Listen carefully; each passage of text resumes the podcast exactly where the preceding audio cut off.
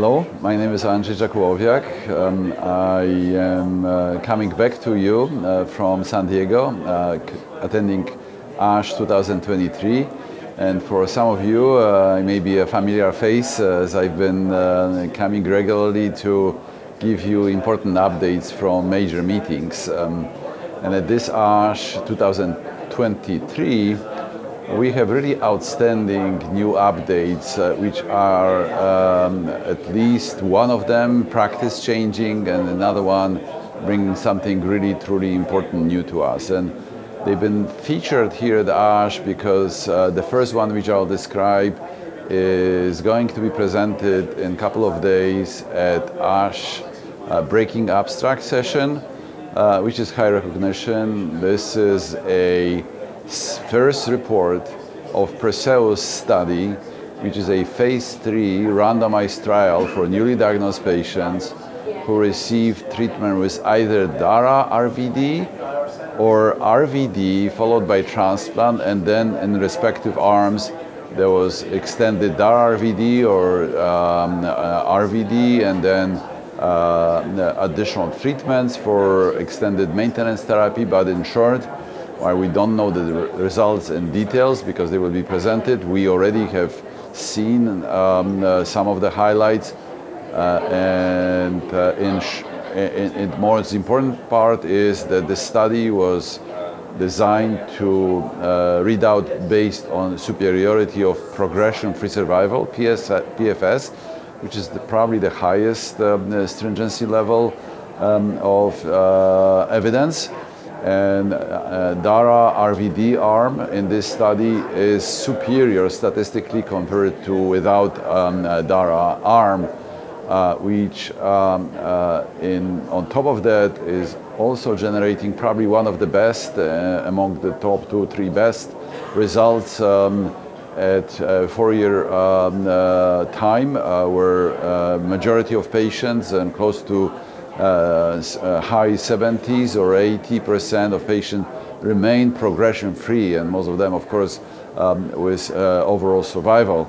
So this is outstanding, and um, uh, we are hearing that uh, presenters of these abstracts will be asking to consider uh, DARA RVD uh, as a future, um, if approved, uh, standard of care and it comes uh, to uh, uh, help uh, what was previously already uh, making some inroads with this regimen based on Griffin randomized phase two trial. In the United States, we are mostly using nowadays DARA RVD as frontline therapy. And then with Perseus data, we anticipate that not, not only that we are uh, having support for that strategy, but it will be uh, coming to uh, likely regulatory approvals in different environments. So while this is a little bit ahead of time for mo- most of you, because you probably will not be able to use in some of your uh, places uh, DAR RVD yet at this point, uh, I would be anticipating that it will be coming in the near future, um, and that, all depends on how quickly those things will be moving.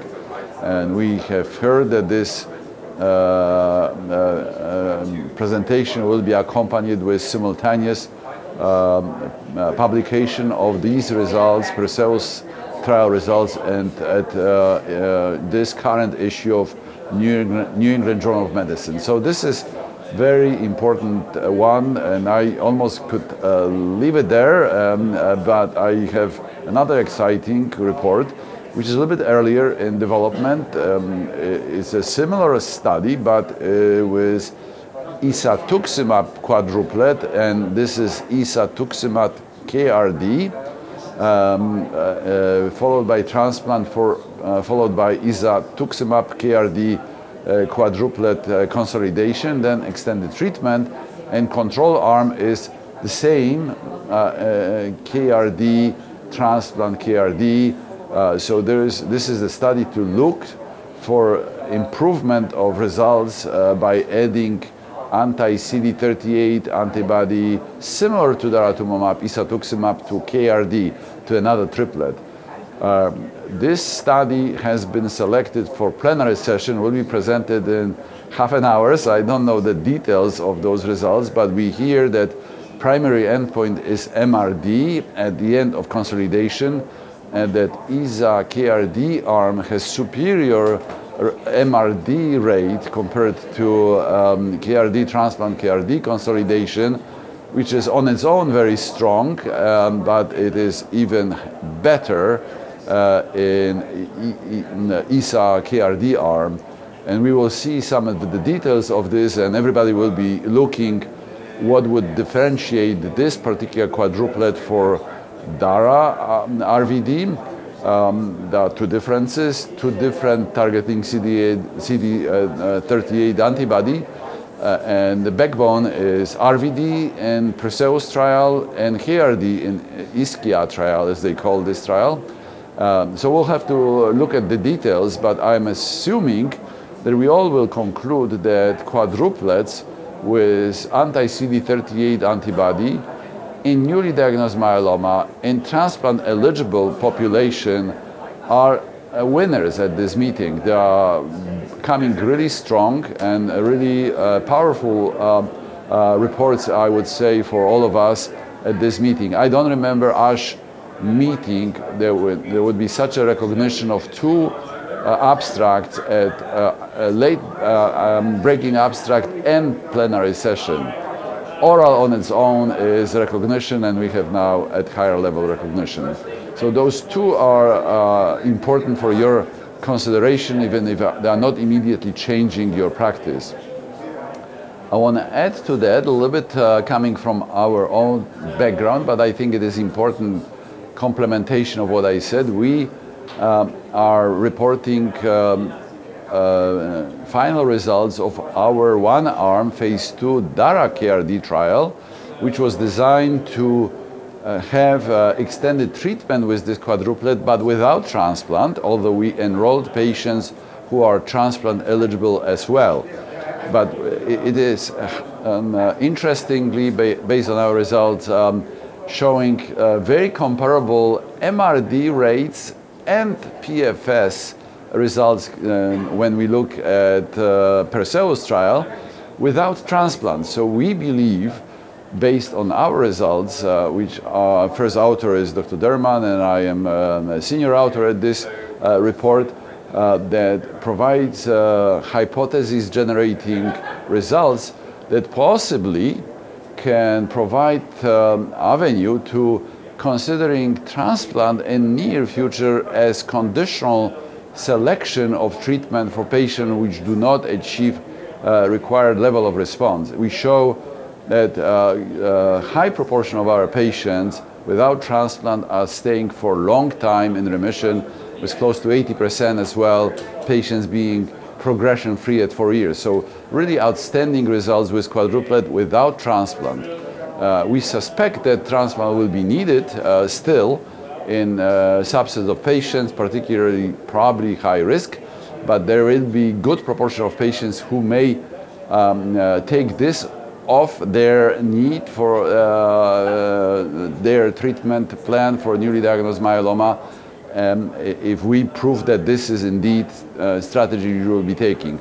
So those three, to some extent, complement each other, but I want to say that they are uh, emphasizing two things, that quadruplets are now uh, going to be standard of care. I am fairly confident that they will come everywhere beyond what we already are using in Europe like uh, uh, DARA v, uh, VTD, um, DARA in, in most of the European countries, and in some DARA RVD based on Griffin study. So this will be extending our ability to use quadruplets um, and maybe um, uh, find specifics uh, where uh, will be the best patients to use them for and for how long and with or without transplant. And I would maybe wrap up um, uh, this um, uh, update from ASH uh, by also saying that a lot of additional translational and uh, prognostic reports, including reports with mass spectrometry and MRD in blood, are giving us indication and we can start using liquid biopsy, meaning uh, avoiding bone marrow biopsies, at least as a prognostic uh, uh, strategy for uh, selecting what treatment and for how long patient may, will be receiving. And this is another exciting area which I would like for you to monitor, as you are probably using already MRD in your practice.